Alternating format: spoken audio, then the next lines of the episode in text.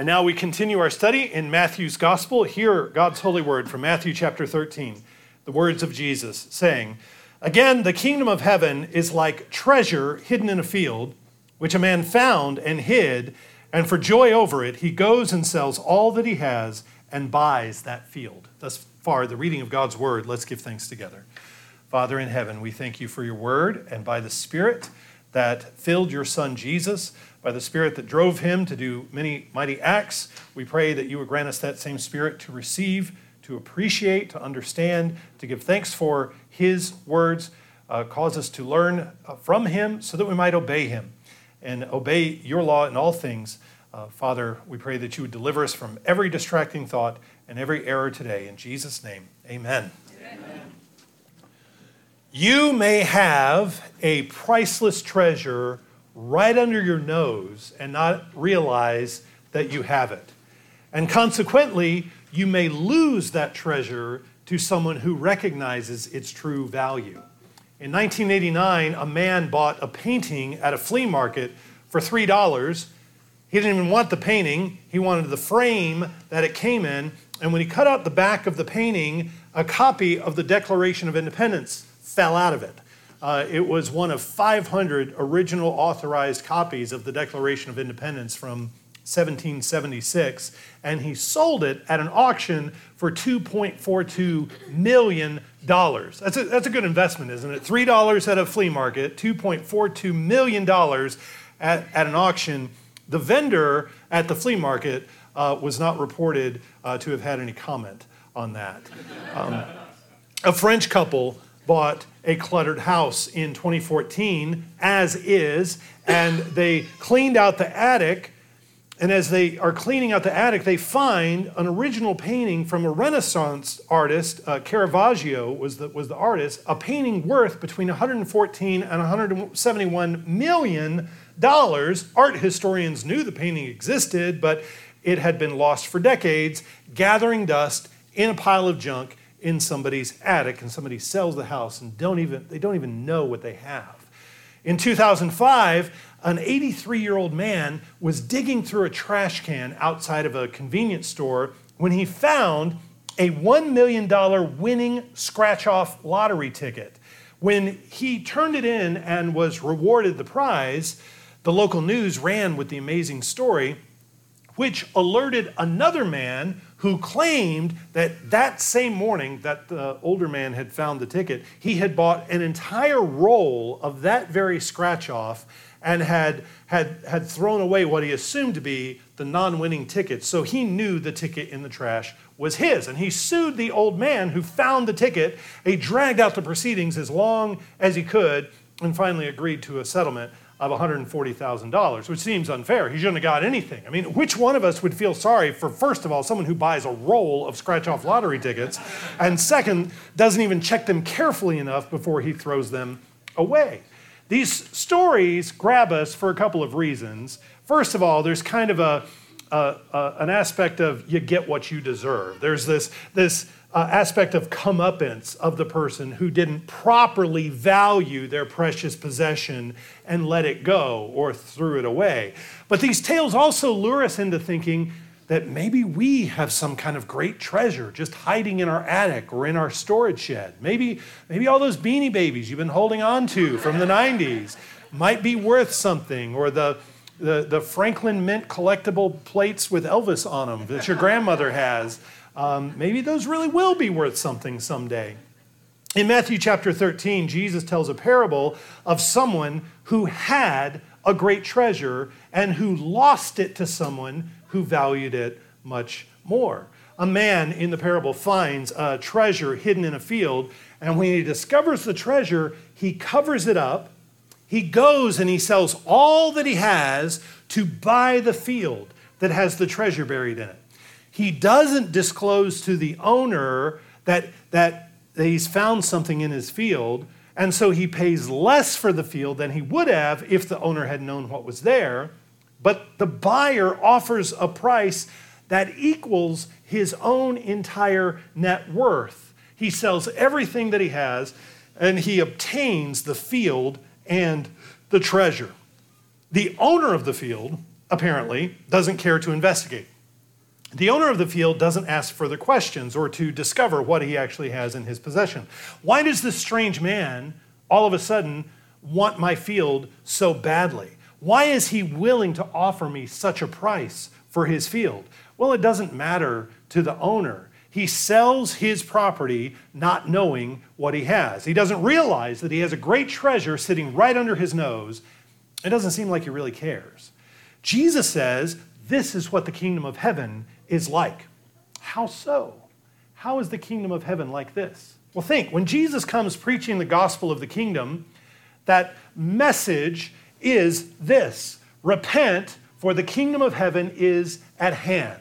What he's saying is the kingdom of heaven is rushing in right now with me and my work. So the call is to everyone to turn away from that old world that is passing away and come enter the new creation. The old way of life is over. The temple is coming to an end. The sacrifices have an expiration date. The old calendar of feast days and the cleansing rituals, they're all finished because they've all fulfilled their purpose. Jesus says he is the one that all of this was pointing to all along. All of these things were symbols and shadows, but he, Jesus, is the reality. Jesus and his work with the goal all along. And here now, the Son of Man, the second person of the Trinity, the Word incarnate, comes to visit Israel in person to bring in his new creation. The fulfillment of all things that have been promised from Adam forward are now seen in Jesus. His work and his presence among them was the greatest gift. It was an incredibly valuable treasure. And presently, the majority of Israel, at this time, the majority of Israel is treating him like he's nothing, and his kingdom is nothing. In that day, to follow Jesus, to turn from the old world that was passing away, to turn from your sins and to obey him and follow him, it was costly. It required a great deal of sacrifice. You would have had to adjust a lot of things in your life and do without a lot of comforts. It would put you, to follow Jesus, would put you in direct conflict with everyone who was heavily invested in keeping the old world just like it was. And so for many people, it just wasn't worth the trouble to follow Jesus. It wasn't worth repenting. And as a result, they turned away from the incredible riches of the kingdom of heaven. They despised it, and they forfeited all of these things, while others are going to discover Jesus, and they're going to treasure him and his kingdom, and they're going to find in him life and blessing and health and peace. So Jesus' parables here illustrate what's going on with Israel, who is presently engaged in a rejection of their inheritance. And what's going to happen with the Gentiles, who will recognize the infinite value of the kingdom. There are Gentiles, there are people outside of the kingdom who will see what Jesus is doing and, and know that it's worth more than anything. And they'll give up everything they have to enter that kingdom. The Gentiles are going to understand, like the man in the parable. If I have to get rid of everything that I own, if I have to give up everything, if I have to let go of all my earthly wealth and possessions and status, if I have to let go of my influence and my reputation to inherit the kingdom of God, that's a bargain. That's a steal. Where do I sign? I want that. In Israel's national rejection of her inheritance, there is a parallel here to the story of Jacob and Esau. Esau despised his birthright, and Jacob was eager to obtain it. When Genesis introduces the two men, Genesis twenty-five, um, we're told that Esau was an outdoorsman. He was a hunter, and that's all there was to it. He liked to play, he liked to goof off, he liked to go hunting. That's his whole personality. His personality is, you know, he's, he just likes to have fun and hunt. Jacob, we read, was a perfect man. He was a mature man. He acted like a grown-up. In uh, Genesis twenty-five, twenty-seven, some translations say Jacob was a plain man, or that he was a mild man. And, and from there, you kind of get the impression that maybe Esau was the real man. You know, Esau was hairy, he liked to kill things, he liked to eat meat.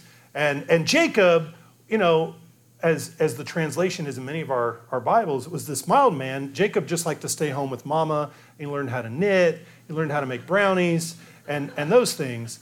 Uh, um, but that's not what the word is at all. The word is not mild. The word is not uh, plain. The word is perfect. The New American Standard comes the closest. The New American Standard has civilized man, uh, which, which I would prefer more than mild. But the same word gets translated other places in the Bible as perfect. Um, in, in Job, we same word, Job was a perfect man. And that comes up a few times. Psalm thirty-seven says, "Mark the perfect man and behold the upright, for the end of that man is peace." The word perfect uh, shows up in a lot of other places, and it's always translated as perfect, except for when we talk about Jacob, because we have this assumption that Jacob was uh, a pushover.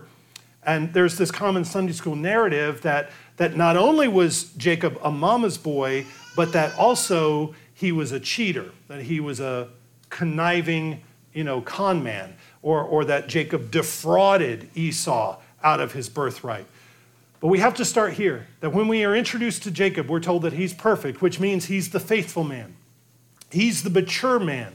Esau, on the other hand, is the man who grieves his parents by bringing home Hittite girls. Esau runs around with idolaters, and he marries them. And, and that, that um, Esau is favored by his father Isaac, even though when Rebekah was still expecting, God said the older Esau will serve the younger Jacob, that Jacob, the younger, would be the covenant heir. The blessing and the duty as the keeper of the covenant is going to pass to Jacob by God's decree. But, but Isaac is blind. Father Isaac, he doesn't see things clearly. He is he's playing favorites with Esau, who's an unbeliever. He's a he's he's acting like an idolater. And so something's going to have to be done to correct this. So we know the story. Esau comes in from hunting one day while Jacob has a pot of stew going, and Esau comes in the door and says, "I'm about to die. I'm about to starve to death. I'm about to fall over right now. I'm, I'm, I'm hungry. I'm weary." And Jacob says, "I'll give you some stew if you give me your birthright." And Esau said, he doesn't care. He said, "What is this birthright to me? What, what do I care about that? What are you talking about, this covenant? I don't care about this covenant. I don't care about Yahweh. I don't care about anything." And Esau, again, his heart is with his pagan wives. He doesn't care about being a mature man. All of this means nothing to him. Esau is an unbeliever, and Jacob is deliberately exposing uh, Esau's unbelief. Jacob is demonstrating Esau doesn't deserve the inheritance. He doesn't deserve the blessing. So Esau swears it over to him. He said, "Just take it. I don't care. Give me some of that stew." And the Bible says, "Thus Esau despised his birthright." Esau is going to repent later, but at this time, Esau is an enemy of the covenant. He is an enemy of righteousness. He is an enemy of God. And when, when Jesus comes, Israel is behaving exactly like Esau. They have the most valuable thing ever with Messiah and with the kingdom that he's bringing. And they despise it. They don't think it's anything. They don't know what they have right under their own feet. And they don't think anything of it. While the Gentiles are going to stumble across it and they're going to gain the whole field. They're going to inherit the earth. Jesus tells another parable similar to this in verse uh, forty-five. "Again, the kingdom of heaven is like a merchant seeking beautiful pearls, who, when he had found one pearl of great price, went and sold all that he had and bought it."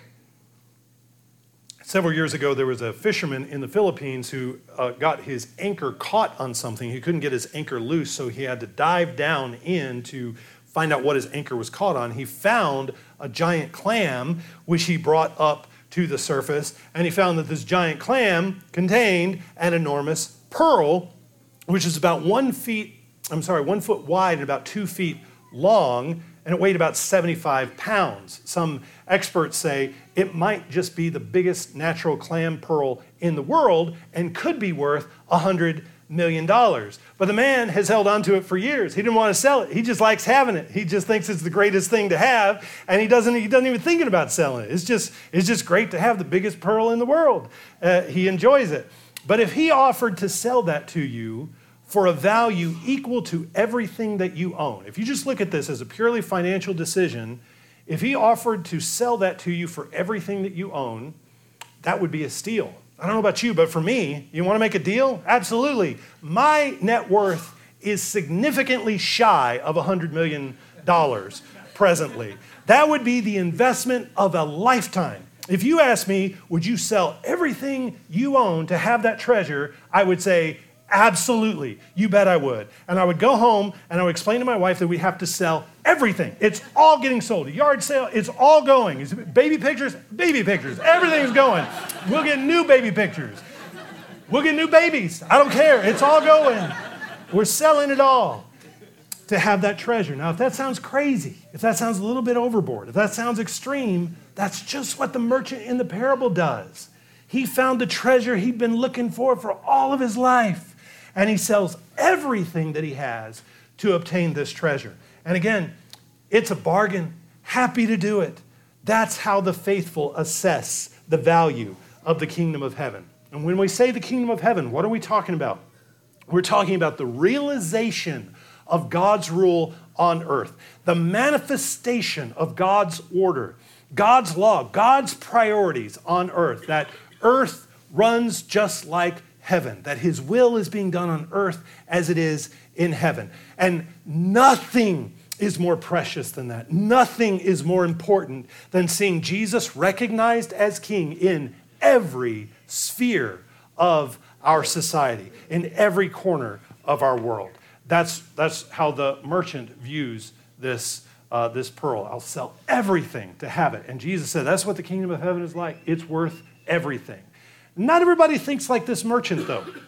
In a few chapters, as we study Matthew, we're going to meet a rich young ruler who thinks he's kept the law perfectly. He thinks he's complete and mature, and Jesus says, you're not.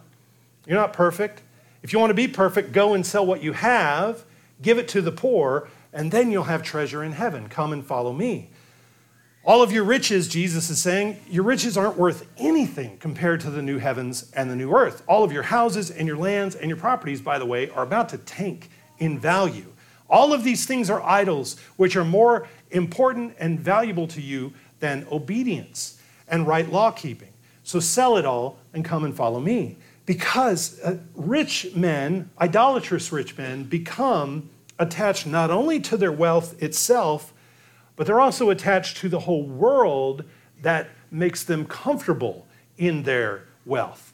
And Jesus is telling this man, you can divest yourself from that world. Confidently, you can pull everything out of that investment because that old world is going away. But the man wouldn't do it. The man went away sorrowful.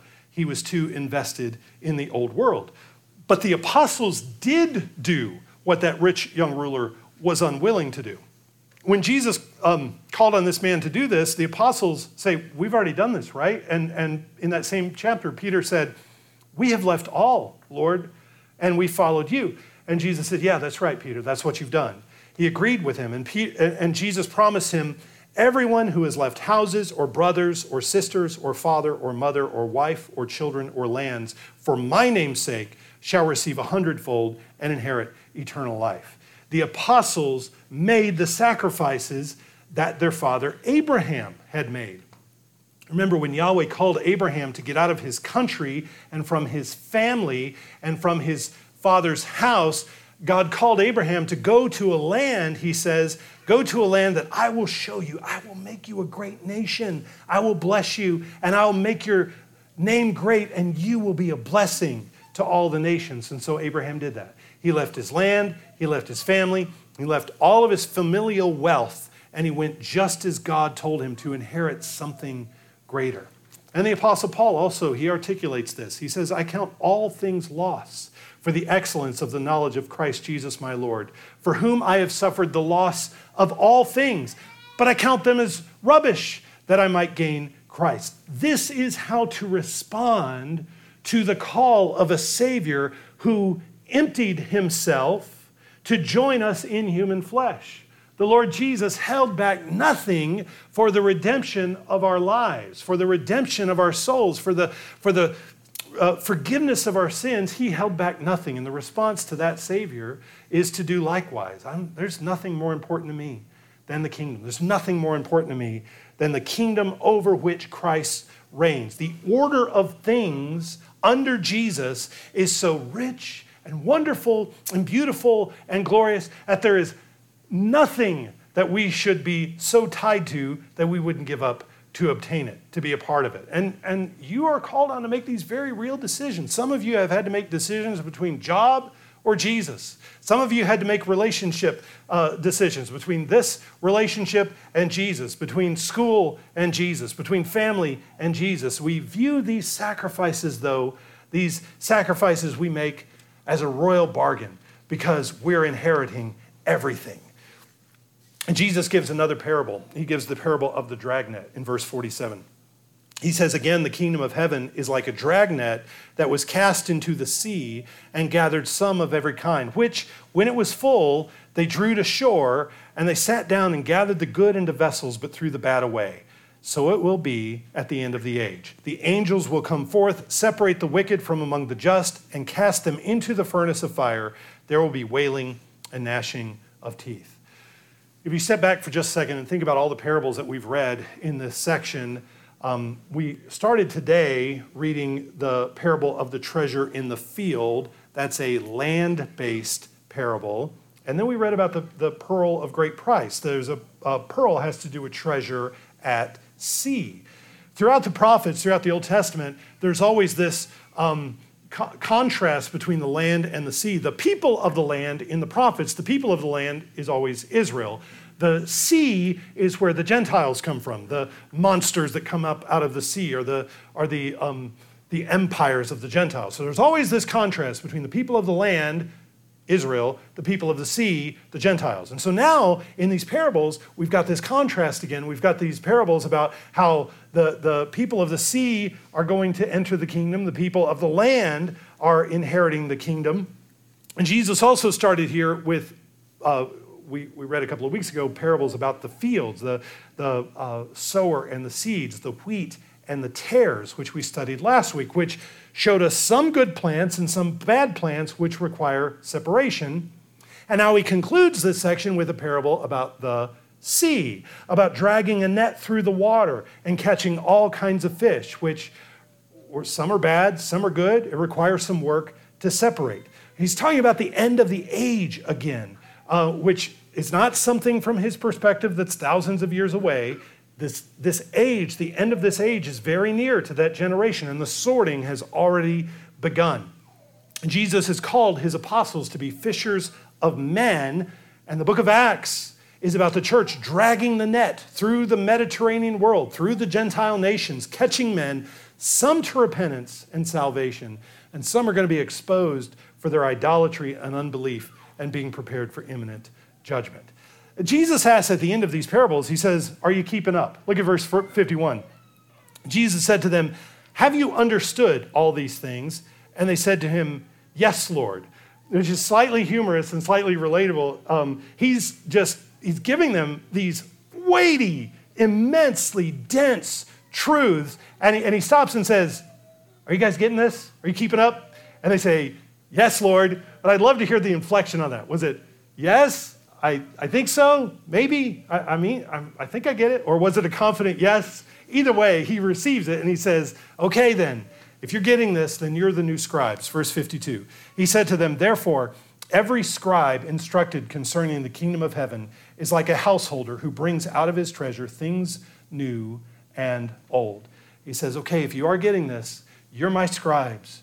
You're the ones who are going to inventory everything. You're going to write it all down. You're going to communicate it to others. You're going to take stock of everything, like doing an inventory in a store. You've got some old stuff. You've got some, you got some new stuff. You've, you've got old things in your treasure. You've got new things. And this is what the, the apostles have. They have the old riches. They have the law. They have the prophets. They have the old things that, that point to Jesus. And they also have the new things, the things that Jesus gave them, his teaching, his application of the law, his restructuring the world around himself. And Jesus says to them, you get both. You get the old and you get the new. Not just one, not just the other. You get both, which means for us that the Old Testament is our story. Don't ever think that the Old Testament, well, that's kind of murky and dark and that belongs to somebody else, but we're New Testament Christians. No, no, no, we're whole Bible Christians. All of it belongs to us. The Old Testament is our story. The people in the Old Testament are our people. Abraham is our father by faith, which is often why when I tell stories from the Old Testament, I say, you know, when we passed through the Red Sea, I mean, the apostles used the Old Testament this way. We passed through the Red Sea. Uh, we wandered in the wilderness. It's because it's our story, and these are our people. And Jesus saying, this is all yours to the apostles. You're the new scribes. You keep these treasures.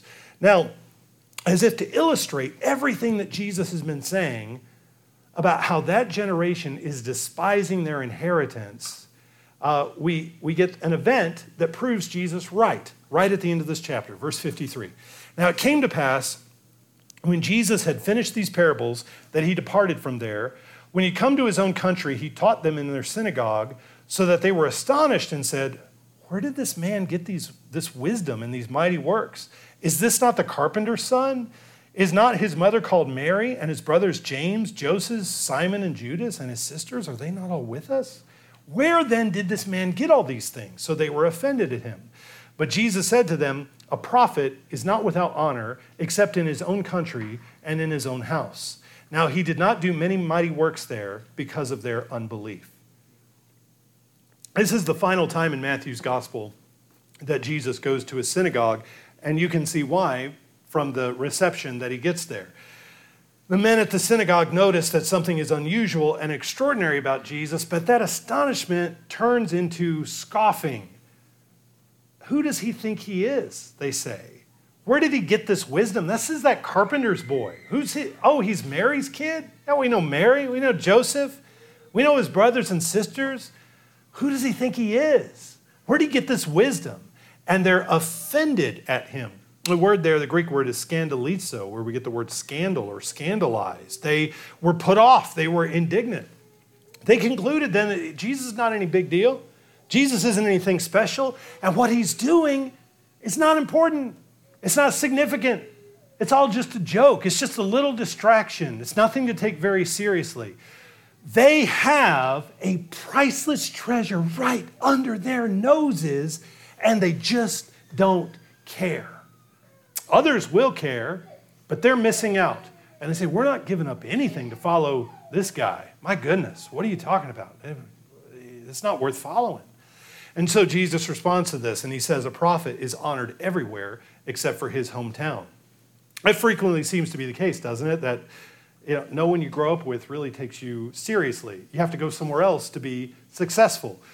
Um, I would love to see us not do that. I would love to see us actually honor our homegrown prophets. I would like to see us honor and appreciate and give thanks for the young men and young women who grow up out of our congregation who do good, good, good things, and keep them close to home so they can do good things for us here, that we don't ignore them or despise them. But it's very easy to say, oh, I, I wiped that kid's nose. I changed that kid's diaper. He doesn't have anything to tell me. You know, she she doesn't she ain't no count. I, I saw what she used to do when she was four years old. No, um, we, we can't think. That's that's a pagan way of thinking. We value and we appreciate what our children do. But that's, they weren't thinking that way. They were thinking, that's, that kid, I know that family. They're nothing special. And because of their unbelief, Jesus doesn't do many more mighty works there in Nazareth. In fact, in the very next chapter, Jesus is going to start moving away from his hometown, and he's headed toward Jerusalem. He's making his way toward Jerusalem for that final showdown uh, at the end of the gospel. So what instruction is there for us in these parables? What warnings are there for us? In Romans eleven, Paul writes that this falling away, the casting away of Israel, brought about the reconciliation of the world to God. Their branches were broken off because of their unbelief, that our branch might be grafted in. And so Paul warns us there in Romans eleven. He says, therefore, do not be haughty, but fear. Stand by faith. If God did not spare the natural branches, he may not spare you either. So we are now in the position that Israel was in. We now have the great treasures of the kingdom. We have the pearl of great price. We have the gospel and the word of God. We have the promises. We have access to the fellowship of the Trinity by the work of Jesus and the sealing of the Holy Spirit. We have the church and the sacraments, and we are likewise tempted to take these things for granted. We're tempted to think, oh, this really is not a big deal. This ain't that special. We start to assume that what we have together, and even what we have together in this congregation, is ordinary, that it's common. You can take it or leave it. It doesn't matter. Who cares? We weren't thinking this way three years ago.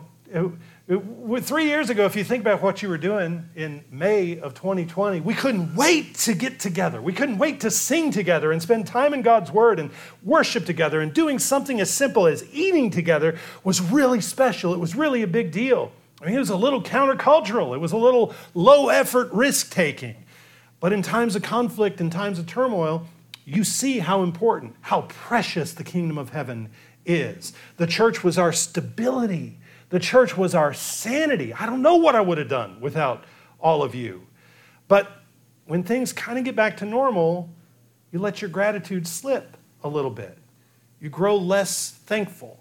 You get more inclined to gripe. Uh, you become less patient with each other. You don't see gathering together as that critical or that vital anymore. It's fine if you do it. It's fine if you want to do it. It's fine if you don't. You see, we want the kingdom. We want the blessing. We want our marriages to thrive. We want our children to obey. We want to be able to educate them. We want our work to prosper. We want all the blessings. We just want them cheap. We, we, we don't want to sacrifice anything for them. We're not going to give up our sins or our idols. We're not going to make any hard decisions. And so because of this, I expect to see more folks who were driven together in a time of crisis to flake off and, and, to, and to give up and drift away in a time of peace. It wouldn't be the first time in history that this has happened, unless we deliberately resolve that that's not going to happen. If we resolve not to let that happen and cultivate deep gratitude for the riches, for the wealth that is right under our noses. To, to say, I'm not going to give up uh, uh, uh, the things that I have, and I would rather give up anything else in my life to have what we have as a church, to, to give up anything else before we give up the kingdom. If you're in your teens, your early twenties, listen closely. Um, some of you still live at home and, and you come to worship and you participate in the life of the body just because that's what your family does, and that's that's great. That's what we do. This is this is what we do together. But it really hasn't cost you anything yet to be a follower of Jesus. You have inherited an immense wealth of blessing. And and and you don't even know yet what you have been delivered from. You kind of see what's out there. Some of it looks weird. Some of it may look attractive. Some of it looks interesting, maybe appealing. But you haven't had that idolatry, that hatred and rebellion against the Lord Jesus. You haven't had it turn full blast in your face in a way that you have to confront it and deal with it every day and be faithful in spite of it. You have been spared heartache and persecution and ridicule for the cause of Christ thus far, for the most part. You've been spared this partly because your parents have made great sacrifices to, to provide this kind of life for you. Uh, some of your parents had to fight through some pretty heated conflicts to get to where they are. All of this, however, young man, young woman, all of this is God's grace to you. Considering the spiritual wealth that you possess, it's like your house is sitting on a gold mine. It's like every wall of your house is covered in exceedingly expensive Renaissance paintings. It's like every drawer has precious gems, and every closet is full of treasures, unbelievable treasures. And it's very, very, very easy for you to take this all for granted. I know, I'm, I'm a Generation Xer. I know what indifference is like. Hey, we created indifference. We, we came up with the I don't care attitude. Not really, we inherited it, uh, but we mastered it, we perfected it. And I know what that's like. It is very tempting to not be grateful. It's tempting to consider yourself deprived and destitute and sheltered. It's exceedingly easy for you to think that the heritage that you have been given is a joke, that it's common, that it's worthless, and it's not that big a deal. If you trade all of this that you've been given, this faith, for whatever the world has to offer. Just go try it. Go live like a pagan for a while. Child of God, young man, young woman especially, do not fall away. Do not trade your inheritance for nothing. Cultivate appreciation. Uh, cultivate gratitude for what you have, and out of that, exercise yourself toward obedience to God. Do not despise your birthright like Esau. You cannot turn your head in any direction without giving uh, thanks for something, or finding something to give thanks to God for. And, and, and knowing this, you say, nothing is more important to me than pleasing God in all things. Nothing is more important to me than the fellowship of the saints and the worship of the triune God. I'll give up anything to have it. And if I have it, I won't trade it for anything, because to be in Christ is the only place of life and blessing and hope. Let's give thanks to God. Father in heaven, we thank you for this great treasure that you have given us. We pray that by your Spirit, you would help us to, to recognize it for what it is and to give thanks, and out of our gratitude to obey you in all things. So Father, we ask for this for us and for our children. Please grow us up more and more to imitate our Savior uh, and, and to inherit his kingdom. We pray this in Jesus' name, amen.